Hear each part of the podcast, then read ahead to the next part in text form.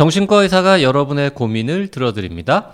오랜 기간 쉬고 있던 정신여고가 코로나19로 지친 여러분의 마음을 위로하고자 시즌3로 돌아왔습니다. 이번 시즌3는 국립정신건강센터와 함께 하는데요.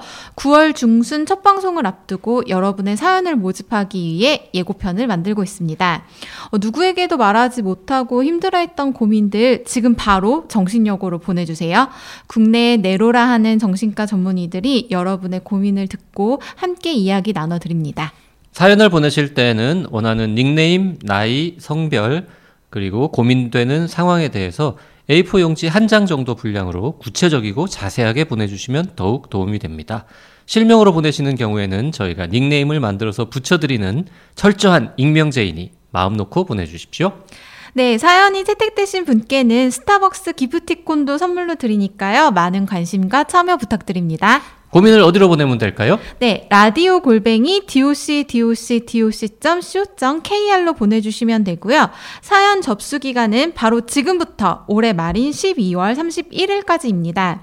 이번 시즌에는 총 4분의 전문의가 함께 해주실 예정인데요. 아주 어마어마한 라인업이 기다리고 있으니까 기대하셔도 좋습니다. 첫 번째로는 지난 시즌2에서도 함께 해주셨던 서울대학교 병원 강남센터 정신건강의학과 윤대현 교수님 께서 이야기를 나눠주실 테니 많은 기대 부탁드립니다. 시즌3에서 뵙겠습니다.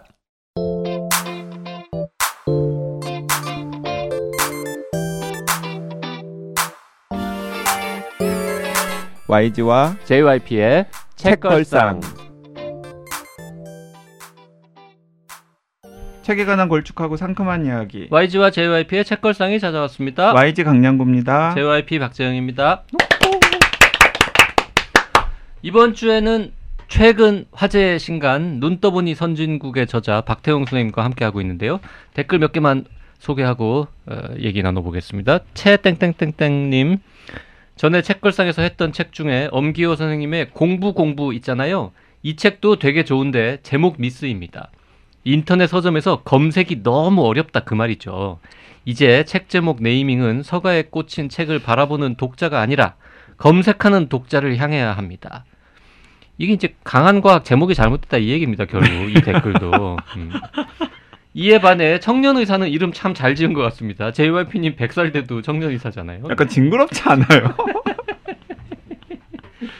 네, 그리고 두루두루두루미님께서도 아 공부 이 책 정말 좋은데 안타깝다라는 댓글 남기셨는데, 근데 걱정 안 하셔도 돼요. 뭐 이거 엄기호 선생님 같은 경우는 정말 뜻밖에도 여기저기에 강성 팬들이 많으세요. 그래서 책을 내면은 무조건 몇 세는 나가고요. 그렇게 팬들이 많은 엄기호 선생님은 공부 이런 제목을 붙여도 된다고 치고, 네. 그런 열성 팬도 없는 강양구는 왜 도대체 제목을 안 바꾸고 계속 고집하냐는 거죠. 아니 그게 아니고 내 말은 그 엄기호 선생님이 공부란 제목으로 책을 낼 수 있는 패기를 저도 가질 수 있게끔 좀 해달라는 거죠. 그거는 우리 책걸상 애청자분들께서 엄기호 정도의 지명도를 갖춘 다음에 그 패기를 발휘하라는 거 아니야 지금 우리 청취자분들을. 네, 이야기는. 아무튼 채 땡땡땡땡님, 엄기호 선생님 걱정하지 말고 저만 걱정해 주시면 됩니다. 네. 그 같은 분이 댓글 또 하나 남기셨는데, 노안인의 한 명으로 오늘의 오프닝은 정말 눈물 없이 못 듣겠어요. 저는 노안이 딱 40살에 왔어요. 유유. 예, 되게 빨리 오셨네요. 네, 초록지붕집 N님께서도 아, YG가 안경 얘기하면 슬프다고 할 때 노안이 왔군이라고 바로 알게 되었습니다. 미투. 노안은 뭐 피해갈 수 없는 거니까요. XIEC 땡땡땡땡님, 안녕하세요 YG님. 저도 노안이 와서 전자책을 더 찾게 됐습니다. 강한 과학 전자책 출간 빨리 좀 해주세요. 플리즈. 그 저는 노안이 오기 전에는 어르신들이 왜 그렇게 전자책을 찾는지 잘 몰랐어요. 그런데 이게 활자를 확대할 수 있으니까 전자책이 편하시니까 전자책을 찾으신 거더라고요. 자, 노안이 온지 모르긴 해도 한 10여 년 이상 되셨을 저자분, 네, 지난 시간에 이어서 함께 하겠습니다. 박태웅 선생님, 네, 안녕하십니까? 네, 반갑습니다. 네, 그 박태웅 선생님께서는 노안이 언제 오셨습니까? 한 3, 4년 된 것 같아요. 3-4년밖에 안 됐다고요? 3-4년밖에 안 됐어요? 예, 예. 에이, 뻥치시네. 아니요, 독서 안경을 작년에 맞췄으니까 그 전까지는 안경 벗으면 볼 수 있는 수준이었어요. 아, 그러니까 노안이 오긴 왔는데 안경 벗으면 책 보고 모니터 보는데 아무 지장이 없었는데 원래부터인가 작년부터인가 피곤할 때 초점이 잘 안 잡히기 시작하더라고요. 그러니까 평소에 안경 쓰고 생활하다가 책 볼 때는 안경을 벗은 시점은 꽤 오래전이다. 그거는 몇 년 됐어요. 그게 노안이에요. 그렇지만 안경 안 사고 버텼다. 아, 네네. 노안이 오긴 왔는데 최대한 버티다가 노안이 아닌 척. 아닌 척. 네. 아, 근데... 왜냐하면 내 친구들은 다 돋보기 쓰는데 네. 나는 이렇게 안경 벗으면 보니까. 근데 그 IT 원장님 그 지금 말씀드리면 그 후배들 보기에는 진짜 꼴불견이에요. 저분은 왜 저렇게 안경을 자꾸 벗나. 그래가지고 독서 안경 하나 사고 원래 이제 다 초점 안경 하나 사고. 네, 결국 이제 저의 앞길이군요. 네. 네. 자, 오늘 알겠습니다. 눈떠보니 선진국에 대한 책 얘기하고 있는데요. YG는 얼마 전에 어느 날 갑자기 눈떠보니 노안이 온 거죠. 진짜 눈떠보니 노안이에요. 아, 그때 정말 슬퍼요. 처음에 그걸 네. 알게 됐을 때 슬프죠. 네. 슬픕니다. 자, 아무튼 눈떠보니 노안은 슬픈 일이지만 눈떠보니 선진국은 사실 슬픈 일은 아니죠. 아, 그렇죠. 예. 네. 그 우리나라가 진짜 선진국이다. 야, 정말 놀랍다. 그 물론 하루아침에 된 건 아닙니다만 맞아요. 네, 예. 진짜 선진국이 됐구나라고 이렇게 실감하는 순간들은 어떤 때가 있었습니까? 그 사실은 한국 사회가 사회 전체적으로 공통의 경험을 여러 번 했잖아요. 가깝게는 6.25부터 시작해서 한국전쟁부터 시작해서. 근데 그 경험들이 나쁜 것도 있지만 좋은 것들도 꽤 많았어요. 예를 들어서 IMF 위기가 왔을 때 금을 모아서 위기를 한 번에 헤쳐나간다던가 뭐 결국 대통령 직선제를 받아낸다거나 87년도에 네네. 네. 그리고 뭐 여러 가지 것들을 하면서 사실은 공통의 그 이겨본 경험을 갖게 됐다는 게 저는 굉장히 중요하다고 생각하는데 그 영어로는 winning spirit이라고 하잖아요. 그게 이제 명문 구단하고 아닌 구단을 가르는 하나의 기준인데 예를 들어서 맨체스터 유나이티드나 리버풀 같은 게 왜 명문 구단인가 하면 유로파 결승이라든가 뭐 이런 엄청 압박감 있는 경기에서 어떻게든 이겨내거든요. 그런 걸 winning spirit이라고 하는데 우리말로는 이제 고기도 먹어본 놈이 먹는다. 아, 같은 말인 건 알겠는데 표현이 참 다르네요. 네. 네.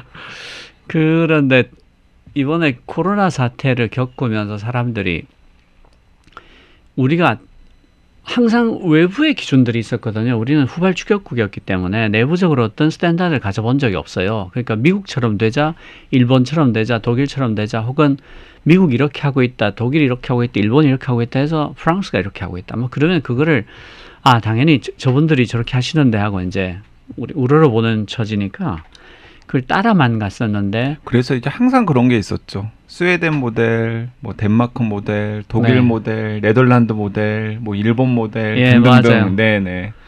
그 심지어는 뭐 IT 과제를 제출해라 그래서 이런 걸 하겠습니다고 내놓으면 이 외국 사례는 뭐가 있냐? 네.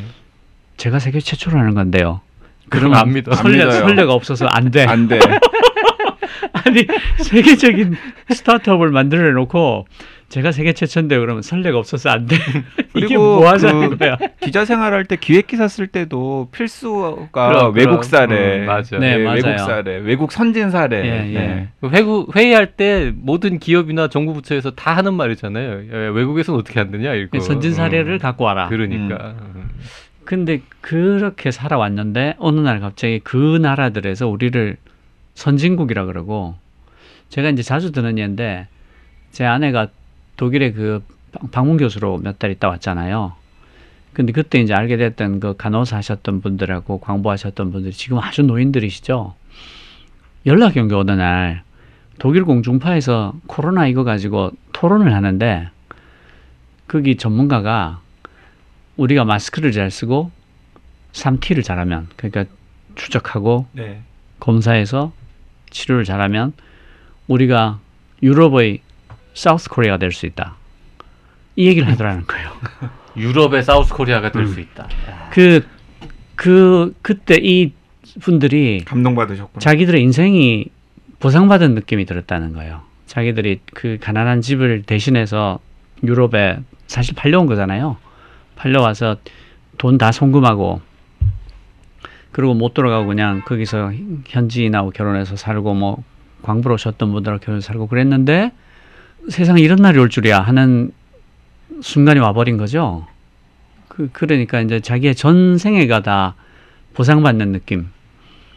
그런 것들을 사실은 독일에 계신 분들만 느꼈던 게 아니라 여기 앉아있던 사람들도 다 오바마도 갑자기 한국 같은 선진국을 본받자 뭐 이러고 막 하니까 굉장히 당황스럽지만 그게 다 아카데미상 받아왔죠. 근데 아카데미상도 어떻게 받아왔냐면 봉준호 감독이 야 이거 로컬이잖아 이러면서 쓱 받아온단 말이야.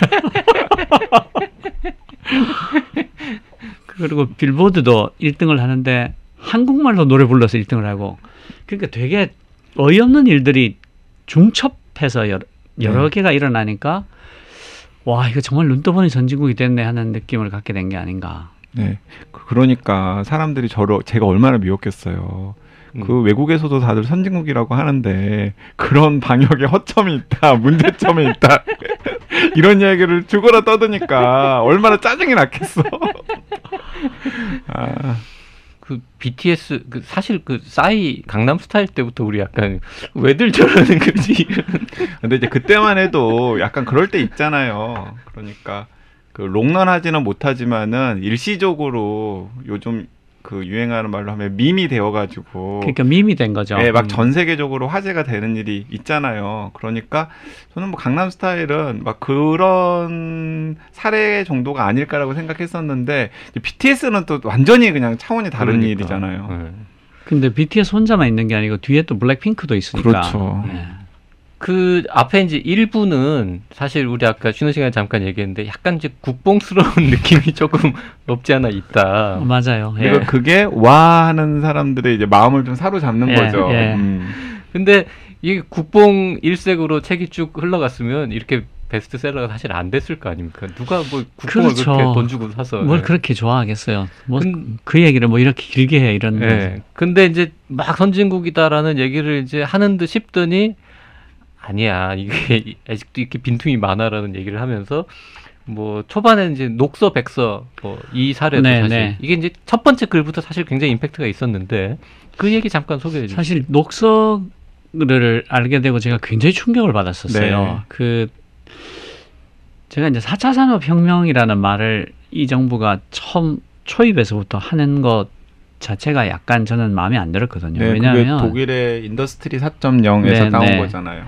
4차 산업혁명이 뭔지를 지금까지도 정의를 하고 있잖아요. 네. 정부가 내린 정의가 있어야 될 거 아니에요. 왜냐하면 4차 산업혁명위원회를 만들고 4차 산업혁명에 대비해야 된다고 하면 당연히 그게 뭔데가 먼저 디파인이 되고 그걸 정의를 내린 다음에 그러니까 이렇게 해야 된다로 나가야 되는데 보통 어떤 식으로 나오냐면 해외에서 다들 이걸 해야 한다고 하니까 우리도 해야 돼 정도로 끝나요. 네. 슬쩍 넘어가고 그래서 어떻게 해야 되는데를 길게 얘기를 해요. 그래서 제가 인더스트리 4.0을 구해보려고 야 이거 베낀 게 대체 뭐냐 정체가 네. 하고 들어갔는데 놀랍게도 레이버 4.0하고 같이 나온 거예요. 노동 4.0을 같이 내놨어요. 그러니까 산업이 이렇게 바뀐다면 그 환경 속에서 노동은 어떻게 바뀔 건데를 똑같이 다룬 거예요. 거기서 한번 충격을 받았는데 그래서 노동 4.0을 쭉 읽어보니까 얘가 2년 전에 내놨던 녹서에 대한 답이라는 거예요. 네. 너무 놀랐어요. 그래서 녹서를 보는데 녹서에 나와 있는 질문들이 심지어 철학적인 거예요. 네. 너무 깊이 있고 문장도 아름답고 물론 이제 영어로 번역된 걸 봤는데 아, 뭐 이런 게 다 있어 하고 이제 그 제도를 들여다봤더니 유럽연합이 갖고 있는 제도인데 사회적으로 어떤 중요한 현안, 사회적으로 합의가 필요한 현안이 생겼을 때 그것에 대한 질문들을 담아서 전체 사회에다가 요구를 하는 거예요. 시민사회가 됐든 경제계가 됐든 노동계가 됐든 학계가 됐든 이 질문에 대해서 답을 해주라. 우리가 전체가 같이 답을 해야 된다. 라고 던졌을 뿐 아니라 미래라는 이름의 영화를 만들어가지고 그 질문을 담은 영화예요. 네. 그걸 독일 18개 도시에서 상영을 해요.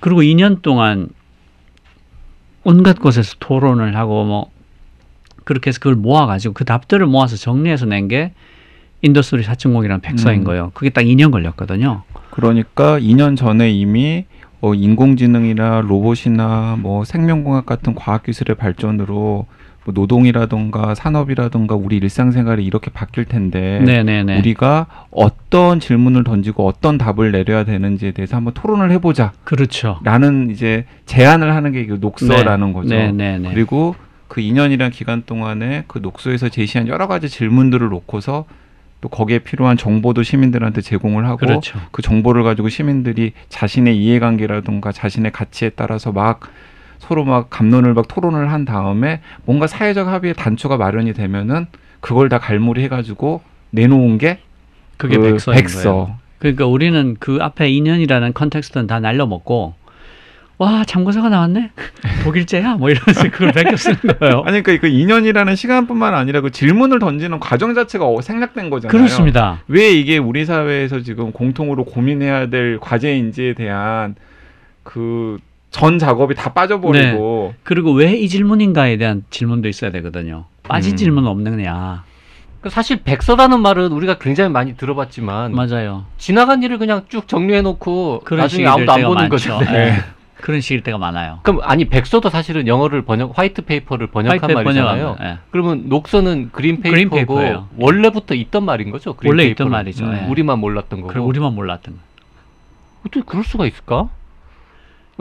그러니까 우리나라는 질문을 던지거나 혹은 사회적으로 토론하는 과정이 필요가 없었던 거죠. 왜냐하면 외국에 잘 짜여진 참고서가 항상 있었으니까. 그러니까 선진국에서 토론을 거쳐서 녹서 만들어내고 그거에 대해서 뭔가 대안을 마련하고 어쩌고저쩌고 해가지고 백서까지 나오면 그걸 가져다가 그냥 우리는 참고하면 되는 거예요. 참고 맺기는. 근데 지금은 우리가 녹서를 만드는 작업을 해봐야 될 때라고 말씀하시는 그런 거죠. 지금이 왜냐하면 일단 거의 G7급으로 들어왔잖아요. 최종 통계를 보면 이탈리아보다 우리가 살짝 이긴 걸로 나와요. 그러니까 실제로 G7이 된 거예요. 그러니까 베끼기가 쉽지 않아졌어요. 예를 들어 배터리도 맨 앞에 있지, 조선도 맨 앞에 있지, 뭐 반도체도 맨 앞에 있지. 그러니까 베끼고 싶은데 맨 앞에 있는 것들이 많아져서 못 베끼는 거예요. 이를테면 블랙핑크도 지금 뮤직비디오가 세계에서 최고라 그러거든요. 해외에 뮤직비디오 찍는 감독들이 참고한단 말이에요. 블랙핑크의 네. 그 뮤직비디오를 워낙 돈도 많이 들이기도 했고. 그러니까 베낄 게 없어졌을 때 어떻게 할 건데? 라는 질문을 처음 받아보게 됐는데 거기에 대해서는 경험이 별로 없는 거예요. 그러니까 이 정부 들어와서도 심지어 4차 산업혁명위원회를 만들어 놓고도 우리가 말하는 4차 산업혁명이 뭐다를 그 홈페이지에 정의를 못 내리고 있는 심지어는 4차 산업혁명 위원들도 저마다 생각하는 4차 산업혁명이 다 다를걸요? 다를 거예요. 네. 네. 자, 그리고 그 다음으로 이제 초반에 나오는 이야기 중에 참 인상적이었던 게 그 엑셀 파일 좀 주면 안 되냐. 이 PDF는 사람 보라고 만든 건데. 맞아요. 그 얘기도 좀 네. 해주시죠.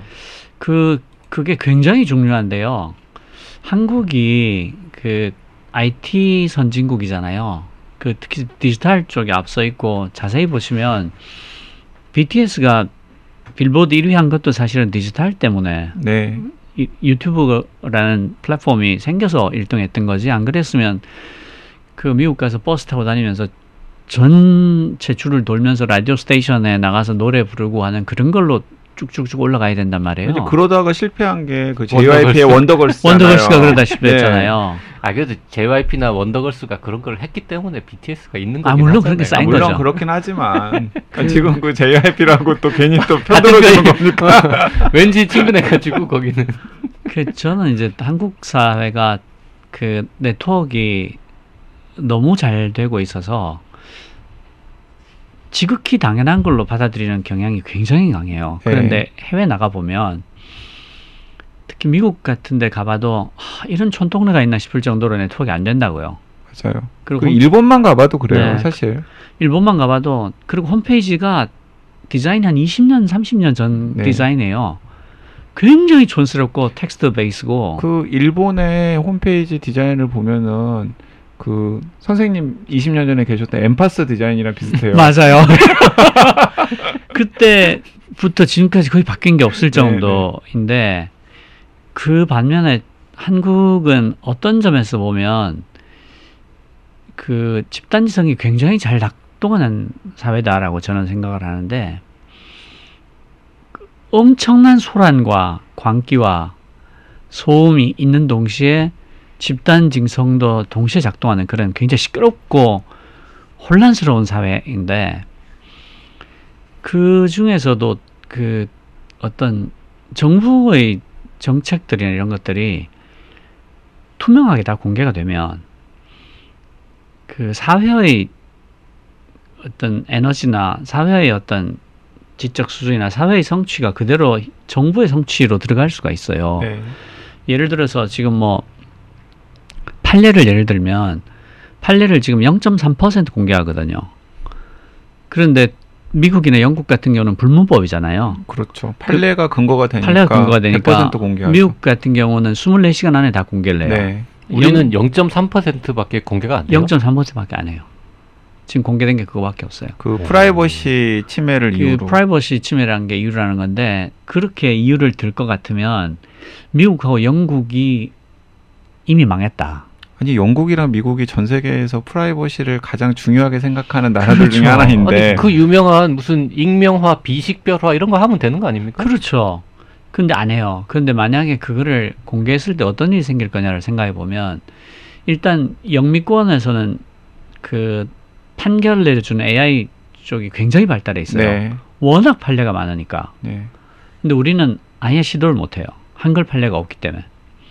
두 번째로는 판결은 두 가지를 지켜야 되는데요. 하나는 판결 간에 모순이 없냐. 네. 두 번째는 형량 간의 형평이 맞냐. 이 두 가지가 판결문을 다 공개하면 엉망진창이 되겠죠. 굉장히 쉽게 확인해 볼 수 있어요. 과거에 이상한 판결들을 했었다는 게 뽀록이 나는 거군요. 공개를 하면. 아니, 그리고 과거뿐만 아니라 동시대의 판결들도 서로 모순되는 판결들이 굉장히 많을걸요. 그리고 전관 비리도 사실은 즉시 잡힙니다. 네. 그 판사와 이 변호사가 같은 곳에서 근무한 적이 있네. 혹은 고등학교, 중학교 동창이네. 같은 고향이네. 뭐 저기 연수원 기숙아 같네. 그런 것들이 다 잡히거든요. 그러면 그런 컨디션에서의 판결과 그렇지 않았을 때의 판결이 얼마나 형평이 맞고 모순이 없느냐도 나오고요. 그 다음에 어떤 게 명판결인지를 또 쉽게 찾아낼 수 있어요. 그러니까 변호사들이나 그 시보들이 공부하기도 너무 좋은 거예요. 네. 법대 대학원생들이 석사 논문 같은 거 쓰기도 진짜 좋겠다. 정말 좋죠. 네. 그러니까 뭔가 하면 그동안에 쌓였던, 그러니까 서류 더미로 쌓였었던 게 순식간에 굉장한 지적 자산이 되는 거예요. 그러니까 이게 쓰레기에서 인포메이션 데이터로 바뀌는 거죠. 근데 이게 그것만 그렇겠냐. 이럴 때는 공직자 재산 공개 같은 것도 지금 PDF로 주는 이유가 그런 식으로 자동화해서 처리하지 말라는 거예요. 그렇죠. 제가 제일 기자 생활하면서 짜증났던 게, 그 때가 되면 관보에 공직자 재산이나 정치인 국회의원도 재산 공개가 되잖아요. 네. 그런데 그걸 그 빅데이터 처리를 하려면, 데이터로 처리를 하려면 일일이 다 엑셀에다가 표 만들어가지고 입력을 해야 돼요. 진짜로. 빅데이터도 아니지. 스몰 데이터인데. 그래서 뭐 스캔해서 OCR 해서 뭐 이런 일을 해야 되거나 아니면 PDF를 변환해야 되는데 포맷이 다 다르니까 이걸 일일이 코딩을 해야 돼. 그거 맨날 하는 게 대학생 인턴들이에요. 좀 낮은 수준이라도 일자리를 더 만들려고 일부러 그렇게 하는 그 대학생 인턴들. 나는 그게 명백히 그 공개하기 싫어하는 마음이라고 봐요. 네. 관보에 게재를 한다라는 게 옛날부터 법에 있었으니까 할 수 없이 공개는 하는데, 왜냐하면 이거 PDF를 그 CSV라 해서 comma separated 그 value라고 해서 그 컴퓨터가 처리할 수 있는 공통 포맷이에요. 국제 표준인데 그 형태로, 그러니까 쉽게 말하면 엑셀 같은 거예요. 그 형태로만 내줘도 기계가 다 자동 처리할 수 있어요. 근데 미국 같은 경우는 예산을 반드시 이 스키마로만 발표할 수 있다라고 법이 있어요. 그 이 포맷으로만 해야 한다. 10원이 아니구나. 1센트라도. 그렇게 법으로 딱 정해놔서 반드시 그 포맷으로 해놔야 돼요. 그러니까 사실은 저거는 국회에서 정보신호는 모든 데이터는 오픈 데이터 포맷이라 국제 표준에 맞춰서만 낼 수 있다라고 법을 만들기만 하면 돼요. 근데 왜 그런 법을 안 만드는지 모르겠어요. 그런 진짜. 법을 발의를 하면 되게 언론의 주목도 받고 큰 화제가 될 건데 그러니까. 동료 의원들이나 공직자들이 싫어할 수는 있겠고. 그러니까 PDF에 너는 굳이... 왜 그런 법을 발의해가지고 응? XX 그러니까 이런 얘기 나올 수 있겠네요. 판례도 그렇고 정부 발표 자료들도 그렇고 사실은 컴퓨터가 자동으로 처리할 수 있는 형태로 내라는 걸 법으로 만들기만 하면 네. 예를 들어봐요. 지금 정부에서 그 세수추계를 기재부에서 하는데 원래 31조를 넘게 틀렸어요. 네. 31조 넘게 더 걷었어요. 계획보다. 자기 추정한 것보다 더 네. 걷을 것 같아요. 근데 이게 이제 1차로 자기들이 31조 더 걷을 것 같아요라고 말한 건데 실제로는 34조에서 40조까지 더 걷을 수도 있다고 민간에서는 보고 있어요. 이런 것들도 사실은 데이터를 다 오픈해 놓으면 그 경제학자들이 그리고 석사 박사 논문 쓰는 학생들이 들고 파묻기가 얼마나 좋겠어요. 그러니까 그런 여러 가지 장점들을 왜 모르겠습니까? 그럼에도 불구하고 이제 고치지 않는 것은 우리가 어쩔 수 없이 공개는 하는데 그냥 웬만하면 보지 마라. 우리가 알아서 네, 할게 그냥. 네, 이런 메시지인 그리고 거죠. 그리고 또 하나 이제 정말 공개해야 될 이유를 또 하나만 말씀을 드리면 우리나라가 지방 정부들이 다 각자 복지 예산을 써요. 네. 복지 예산을 쓰는데 그 결과가 어떻게 됐는지를 과학적으로 평가하지 못해요. 왜냐하면 소득에 관한 정보는 전부 다 국세청에서 갖고 있는데 특히 한국 같은 경우는 전부 다 신용카드를 쓰기 때문에 예산 그 소득에 대한 그 파악 정도가 굉장히 높아요. 네. 거의 다 잡아낸다고 보면 돼요. 그런데 이 소득 정보를 같은 정부인 지자체에는 주지 않습니다. 이 행정 빅데이터를 하나도 공개하지 않아요. 그러니까 어떻게 되냐면 내가 복지 예산을 이런 방식으로 쓸 수도 있고 저런 방식으로 쓸 수도 있고 이렇게도 써보고 저렇게도 써봤지만 그게 실제로 대상이 되는 사람의 소득 개선에 얼마나 기여했냐를 알아볼 도리는 없는 거예요. 그러니까 그냥 점을 치고 있는 거예요. 뭐 이거 좋을 거야 하고 돈 쓰고 잊어먹는 거예요. 근데 왜 그러냐는 말이에요. 데이터가 다 있는데. 네. 같은 정부 안에서도. 같은 정부 안에서도.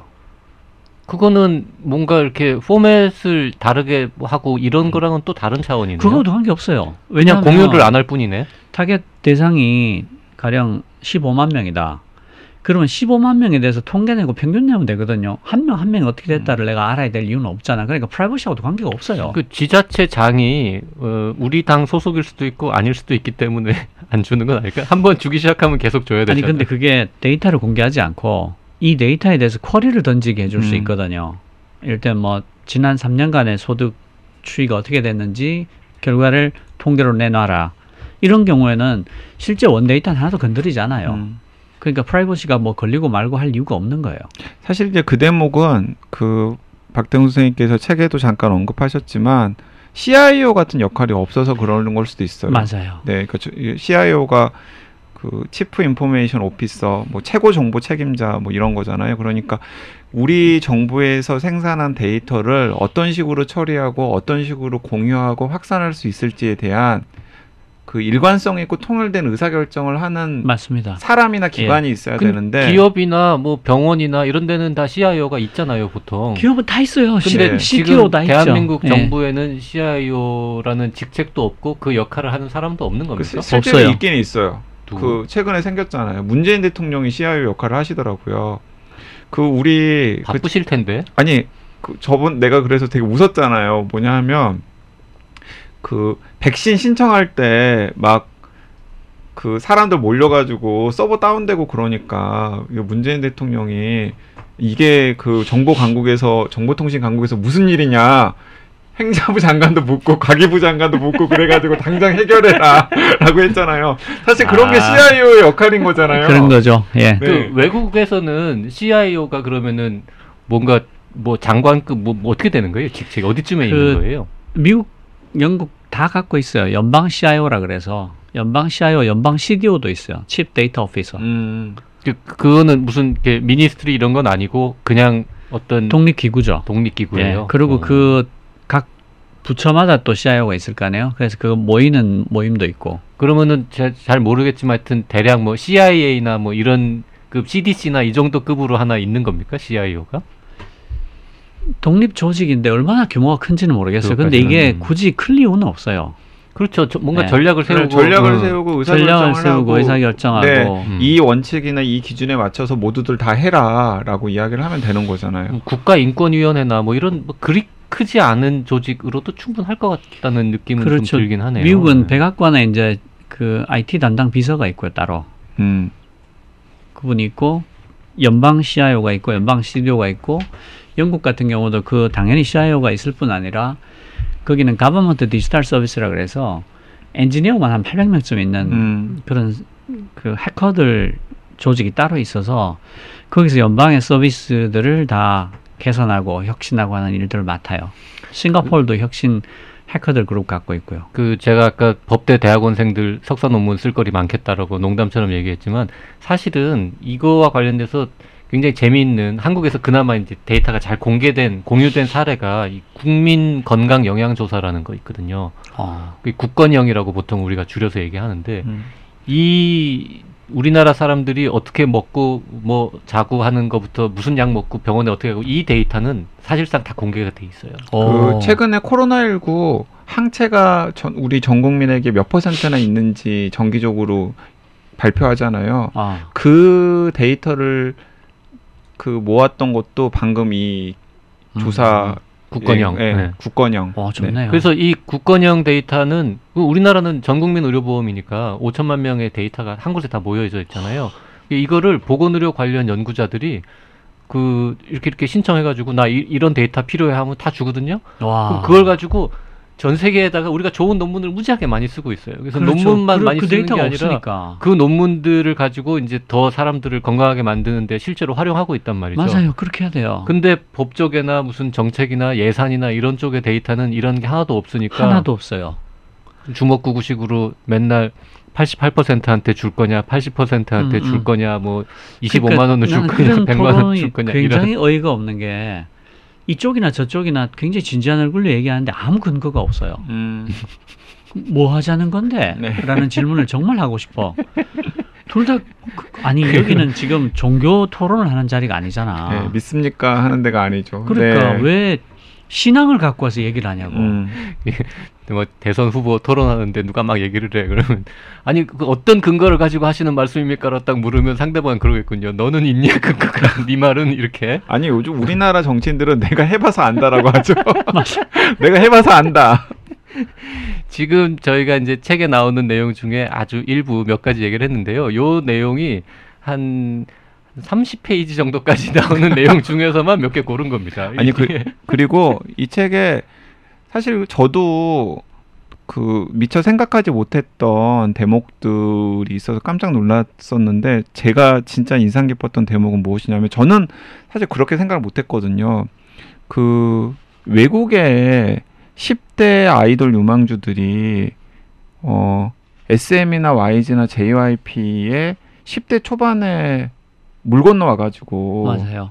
그 연습생으로 훈련을 받다가 데뷔를 하잖아요. 그렇죠. 뭐 예를 들어서 뭐 트와이스라든지 뭐 블랙핑크라든지 많죠. 뭐 많잖아요. 네. 그런데 이 박태웅 선생님께서 어떤 포인트를 짚었냐면 그 중국이나 혹은 동남아시아나 일본의 그 10대 초반 아이들을 한국으로 보내는 부모 입장을 한번 생각해봐라.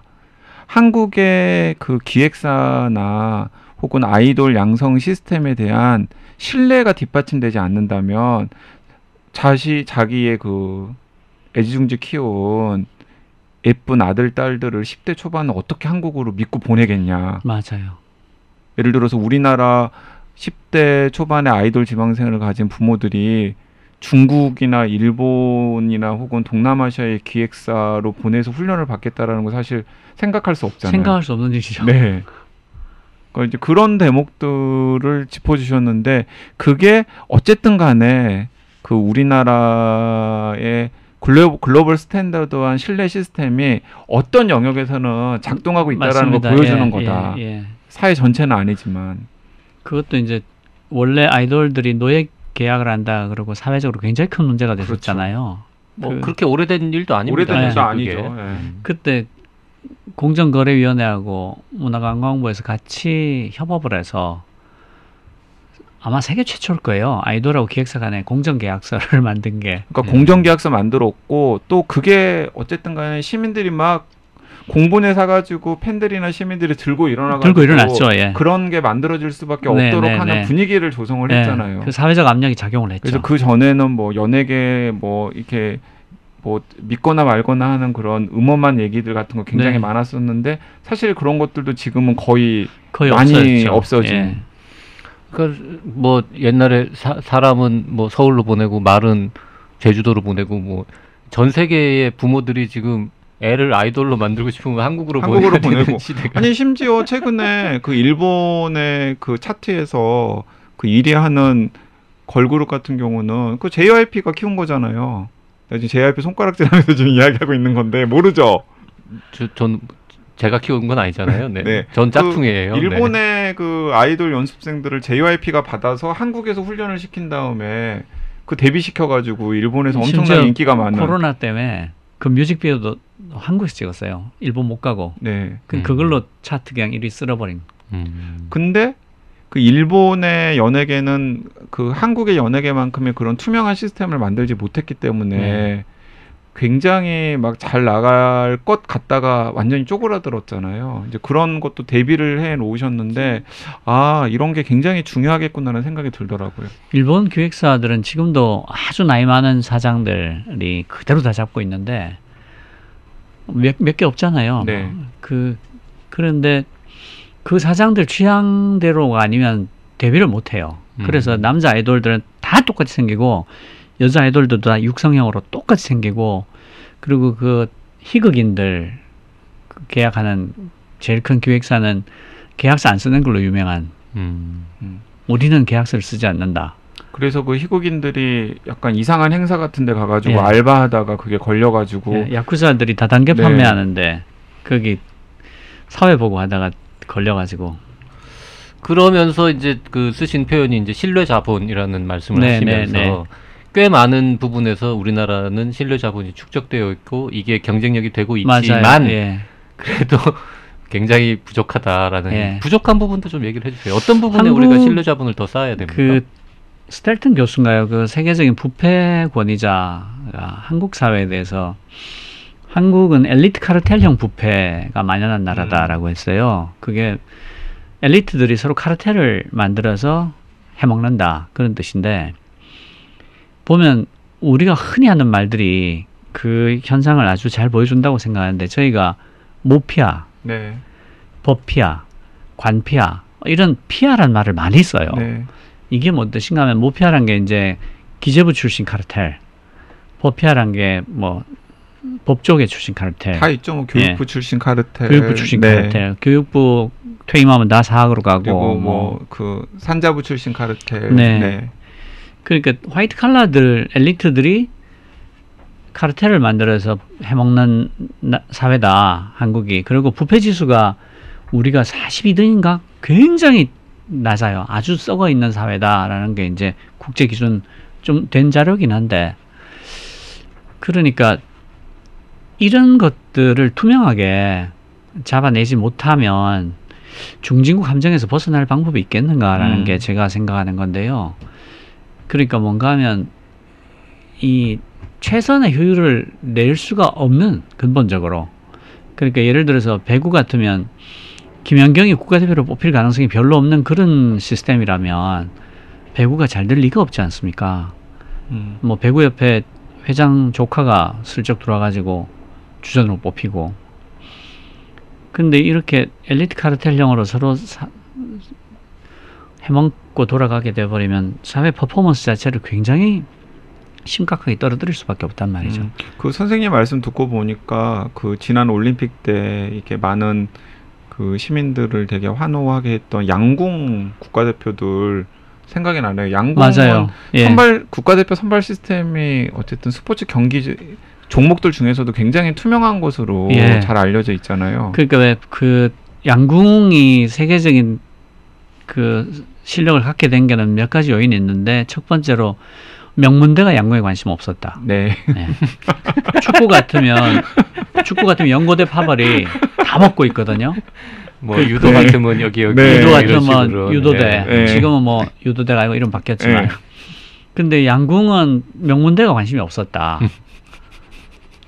두 번째가 또 뭐가 있고 또 잘 쏘기만 하면 되고 뭐 어쩌고 저쩌고 몇 가지가 있어요. 근데 우리는 그렇기 때문에 이게 병마다 처방이 달라야 된다고 생각하는데 일단 고혈압이면 고혈압에 맞게 처방을 네. 해야 되고 당뇨면 당뇨에 맞게 처방해야 되는데 한국 같으면 부패 유형이 엘리트 카르텔형 부패란 말이에요. 근데 독일 형법 보면 화이트 칼라 범죄에 대해서는 가급적 집행유예를 하지 마라라는 규정이 형법에 적혀 있어요. 아, 저는 그 대목 읽으면서 진짜 공감을 많이 했거든요. 네. 그러니까 우리나라는 너무 엉터리잖아요. 맞아요. 그러니까 오죽하면은 많이 사기를 칠수록 네. 또 많이 횡령을 할수록 통계를 보면 그 화이트 칼라 범죄에서 300억 이상 떼먹은 경우에 100% 집행유예. 그 떼먹으려면 300억은 넘겨야 되는 그렇죠. 거군요. 그러니까. 한 270억, 250억 이러면 집행이 안 될 수도 있어. 우리 간이 작아가지고 우리는 막 2억 7천도 막 못해 먹는데. 아 근데 진짜 뭐 편의점에서 그 뭐 진짜 푼돈 훔치고 막 이러다가 그럴게요. 생계형 범죄 저지른 다음에 실형 사는 경우 많잖아요. 많아요. 그래서 저는 우리는 병으로 치면 예를 들면 당뇨 같은 걸 앓고 있는 거죠. 화이트 칼라 엘리트 네. 카르텔 범죄니까 한시적으로 한 10년 정도라도 화이트 칼라 엘리트 카르텔형 범죄에 대해서는 집요를 하지 않고 징벌적 배상제를 한다. 한 10년 정도만. 그렇게 해서 그러니까 뭔가 하면 이건 인센티브 시스템인데요. 이걸 했을 때와 하지 않았을 때 어디가 상을 더 많이 주냐에 따라 갈 수밖에 없어요. 그런데 네. 현재는 300억을 떼먹을 때가 최적이잖아요. 300억 이상 먹으면 좋아. 이렇게 상벌 시스템이 돼 있단 말이죠. 그게 아니라 너의 인생이 한 방에 다 가는 거야. 네가 뭐 대학 교수를 하다가 정부 과제를 하면서 대학원생 줘야 될 돈을 30만 원을 빼먹었어? 넌 앞으로 20년간 교수는 못해. 그리고 그거의 100배인 3천만 원을 물어. 이렇게 돼 있으면 대학원생 돈 30만 원을 누가 가져가려고 그러겠어요. 그렇죠. 그러니까 지금은 인센티브 시스템 자체가 거하게 먹어라. 아무 일 없어. 300억 넘고 잡힌 사람 한 명도 없어. 이런 인센티브 시스템이니까 신뢰 자본을 쓸 방법이 없는 거죠. 그러니까 요즘에는 정말 진짜 잠시 쪽팔리는 대신에 그 번 돈의 일부로 좋은 변호사를 사서 정관 사고 네. 등등 해서 뭔가 빠져나갈 구석을 마련하면은 일시적으로 조금 힘들더라도 그 뒤로는 그냥 잘 살 수 있으니까. 심지어 실형을 산다 한들 금방 나오잖아요. 2, 3년 있으면 나오는 네. 거니까. 얼마 전에 사실 우리 현자께서도 한 3년 실형 살고 나오는 조건인데 살고 나오면 한 300억 남아있다 그러면 들어갈 거 아닙니까? 내일이라도. 한 200억이라도. 난 100억이라도. 나만 이 시간이 조금 달라서. 근데 얼마 전에도 펀드 크게 왜 난리 났던 펀드가 있잖아요. 네. 거기도 자문 고문을 보면 기라성 같은 사람들이 있었어요. 네. 근데 그 결과가 어떻게 됐냐면 이분들 다 무죄, 혐의 없음이 됐고 그 펀드 중에서 700억인가 900억이 행방불명이 됐어요. 그게 어디로 갔는지를 못 찾았다가 수사의 결론이에요. 그 기라성 같은 사람들 중에서 이제 한 분이 그 김영란법 통과되었을 때 이제 기막힌 말씀을 하신 걸 저는 그 실제로 그 자리에 있었던 분에게 전해 들었는데 아니 평생 나라 위해서 노력한 사람 호텔에서 밥 한 끼 은퇴한 다음에 못 얻어먹게 하는 법이 무슨 법이고 이게 무슨 나라냐라고 엄청 역정을 내셨다고 하더라고요. 근데 그분이 또 그 문제가 됐던 펀드의 네. 자문위원으로 이름을 또 올려놓으셨더라고요. 그분은 정말 너무너무 심하신 분이라고 생각해요. 네. 그런 식의 사건이 있을 때마다 보면 이 사람이 껴있어. 누군지 바로 아시네요. 네. 대부라고 하는 분이잖아요. 네. 정말 어른이 잘못되면 저렇게 될 수 있구나. 실명 공개하고 거야. 한번 저 화제... 검색어에 한번 오를까요? 아니 그것도 우리는 숨을 수 있어. 근데 뭐 모피아이 대부 그럼 다 아는 사람이니까. 아니 제작사는 우리지 참 이게 내가 제작사의 대표인 거지 지금 이게. 실명 공개는 안 하는 걸로 하겠습니다. 네. 아이고 참, 얘기를 앞에는 되게 재밌는 얘기했는데 뒤에 가니까 약간 이제 씁쓸한 얘기들이 많이 나오는데요. 근데 그런 거를 다 고칠 수 있어요. 우리가 하면 그렇게 다 풀 수 있는 문제들이니까. 사실 이 책에 많은 분들이 이제 열광을 하고 또 눈여겨 본 이유도 아마 그런 대목이 아닐까 싶어요. 왜냐하면 이제 많은 사람들이 한국 사회에 여러 가지 문제가 있다라고 정확하게 진단을 해요. 그런데 대안을 말하지 않거나 혹은 가망 없다. 아니면 하나만한 좋은 말씀만 하시거나. 그런데 이 박태웅 선생님의 눈도보니 선진국에 이제 많은 분들이 열광하고 그 주목했던 이유는 지금 우리의 맨 얼굴을 좀 적나라하게 고발을 하면서도 그런데 우리가 알고 봤더니 이런 것들을 다 고칠 수 있고 극복할 수 있는 역량도 가지고 있어. 맞아요. 예. 그걸 이 책에서 또 힘줘서 강조를 했기 때문에 더 많은 사람들이 공감하고 이 책을 읽고서 약간 절망이 아니라 그래 우리도 할 수 있는 거 아니야? 라고 생각하는 게 아닌가 싶기도 합니다. 아, 그러니까 이런 책을 썼어야 됐구나. 이런 걸 써야 잘 살리는 거예요. 네. 그리고 이제 1부, 2부는 주로 이제 뭐 한국 사회의 현 주소 그리고 미래에 나아갈 바 이런 걸 다룬다면 이제 3부는 진짜 가장 정통한 자신 있는 분야인 이제 IT 분야, 인공지능 이런 얘기를 하셨는데 사실 3부도 저만 해도 이게 거의 컴맹 갓 벗어난 수준이잖아요. 그래서 잘 모른단 말이에요. 근데 꾸역꾸역 또 뉴스는 보는데 IT 관련 뉴스도 잘 이해 못하는 부분이 많이 있고 뭐가 문제인지 잘 몰랐는데 보니까 아 이거 이런 거구나. 다음에는 IT 뉴스를 볼 때 조금 더 이제 이해하면서 볼 수 있게 되는 좋은 길잡이 역할을 할 수 있는 챕터인 것 같고요. 그러니까 저는 3부는 이게 참 수상하지만 위험한 생각들이나 과학의 성격이나 IT 버전 강남구의 강한 과학이랑 또 같이 읽으면 참 좋았겠다. 저런 식으로 갑자기 훅 자기 책 홍보를 이렇게 하는 건가요? 네, 많이 안 팔리나 보네요. 네, 그런 생각이 들더라고요. 네, 한번 좀 이렇게 베스트셀러에 묻어가 보려고. 눈 떠보니 관련해가지고 뭔가 책을 한번 써보세요. 눈 떠보니 과학 강국 뭐 이런 걸 해가지고. 네, 그 다음에 책을 내게 되면 박태웅 선생님께 베스트셀러 저자이신 박태웅 선생님께 추천사를 한번 받아봐야 되겠다는 생각을 순간 하고 있습니다. 그 지금 빨리 약속하지 않으면 나중에는 더 유명해져서 못 받을 수도. 그 추천사 써 주실 거죠? 저도 지금 눈 떠보니 베스트셀러라 사실은. 왜 어떻게 해서 베스트셀러가 됐냐는 질문에 어떤 대답도 할 수 없는 저지. 지금 완곡하게 지금 거절하시는. 아니. 그런 뜻으로 말씀한 게 아니고. 거절했어. 아니, 제가 당연히 쓰더래야죠. 제가 지금 그 저희가 좋은 얘기 많이 했는데 사실 이게 저는 이제 초판 1쇄를 봤는데 이게 아쉬운 점은 이게 좀 편집자가 너무 서둘러서 내느라고 그랬는지 오타라든지. 아 맞아요. 또 약간 좀 이렇게 지금 막 그러니까 책의 모티브가 된 그 초고 원고가 처음 발행된 게 1월 11일이라 그랬잖아요. 그러니까 불과 8개월이 뭐야 한 7개월 만에 책이 나온 거니까. 그런 거죠. 예. 그래서 하여튼 오타라든지 뭔가 그림이 잘못 들어갔다든지. 맞아요. 그리고 뭐 앞에서 뭐 얘를 든 바와 같이 했는데 앞에 얘가 없고 뭐 이런 약간 그게 빈틈이 있어요. 원고 순서가 바뀌는 바람에. 그러니까요. 네. 네. 그러고는 이제 2세, 3세 가면서 다 수정이 된 거죠. 그 4세, 5세에서 계속 수정하고 있어요. 뭐가 지금도? 계속 나와. 막 사람들이 많이 보니까 눈 떠보니 베스트셀러 맞네. 네. 그러면서 또 이게 지금 베스트셀러가 만들어지고 있는 거군요. 지금 이 순간에도 계속 집필 중이셔. 계속 고치고 있어요. 네. 근데 그래서 그런 부분은 좀 아쉽긴 했는데 그 아쉬움을 상쇄할 만큼 앞쪽에 있는 원고들 특히 그 뒤통수를 이렇게 몇 번 뻥 하고 치는 데모들이 있습니다. 그런 면에서 아주 훌륭한 책이고요. 네, 저희 그 책걸상에서는 사실 이런 좀 뭐라 그럴까 이런 이 분야를 뭐라 그래야 돼 이거는 사회 비평서죠. 정치 사회 분야이면서 또 IT 관련 하여튼. 저희가 평소에 흔히 다루는 장르는 사실 아니란 말입니다. 맞아요. 네. 그럼에도 불구하고 우리 청취자분들도 이런 책도 한번 읽어보시라고 저희가 이 책을 고르고 IT 현자 박태웅 선생 모셨습니다. 즐거운 독서 되시기를 바랍니다. 네, 오늘 그리고 지난 시간 그 IT 현자님께서 구수한 이야기 많이 하셔가지고 팬 되신 분들도 있으실 것 같다는 생각도 들어요.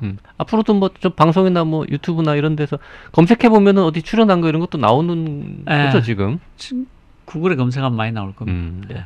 오늘 못 들은 이야기들은 구글 검색하셔가지고요. 다른 영상이나 오디오 컨텐츠에서 확인하시면 좋을 것 같습니다. 그리고 이제 눈떠보니 선진국 2도 이제 보자 하니 연내에 나올 것 같으니까. 보자 하니 그게 공약을 푸시하는 거니까 연내에 당연히 나오겠네요. 대선 국면 들어가기 전에. 예, 출판. 네, 한 해에 책 2권 내시는. 네. 50몇 년 동안 한 권도 안 내다가 갑자기 1년에 2권 내는 기적을 행하고 계시네요. 이거 눈떠보니 2까지 잘 팔리면 제가 장담컨대 내년에 한 권 더 나온다. 2월에 대통령 딱 결정되잖아요. 그러면은 한 권 더 나온다. 또 이제 2까지 잘 팔리잖아. 그럼 또 여러 캠프에서 들어오라고 또 연락 오고 막 이런다. 또 우리 몰라요. 또 다음 정부에서 뭔가 또 중책 맞지. 다음 CIO 이런 거 그런 큰 그림 그리시는 겁니까? 아, 아니요. 그 CIO는 컴퓨터과학 전공한 사람이 하는 게 맞아요. 저는 경영학이라 아니 실무자들이 하면 되는 거고 큰 그림을 전략을 세우는 거는 큰 그림은 현자가 하는 거 아니에요? IT 현자가 그래야죠. 잘하시는 분 많아요. 아니 뭐 누가 시켜준다는 것도 아닌데 뭐 그렇게 정색을 하고 아니, 사약을 하고 이미 마음을 이미 마음은 CI 오시네 지금. 아니니까 우리가 시켜줄 수 있는 권한이 없어요. 걱정 안 하셔도 됩니다. 안 할 거야. 강하게 저렇게 손사래를 치시는 거 보니까 누가 진짜로 하라 그러고 할 것 같기도 한데요. 네. 아닙니다. 절대 안 합니다. 네, 이번 주에는 앞으로 나아갈 대한민국을 위한 재현이라는 거창한 부제가 붙은 눈떠보니 선진국을 함께 읽어봤고요. 저자 IT 현자 박태웅 선생님과 함께 얘기 나눠봤습니다. 네, 박태웅 선생님 감사합니다. 감사합니다. 네.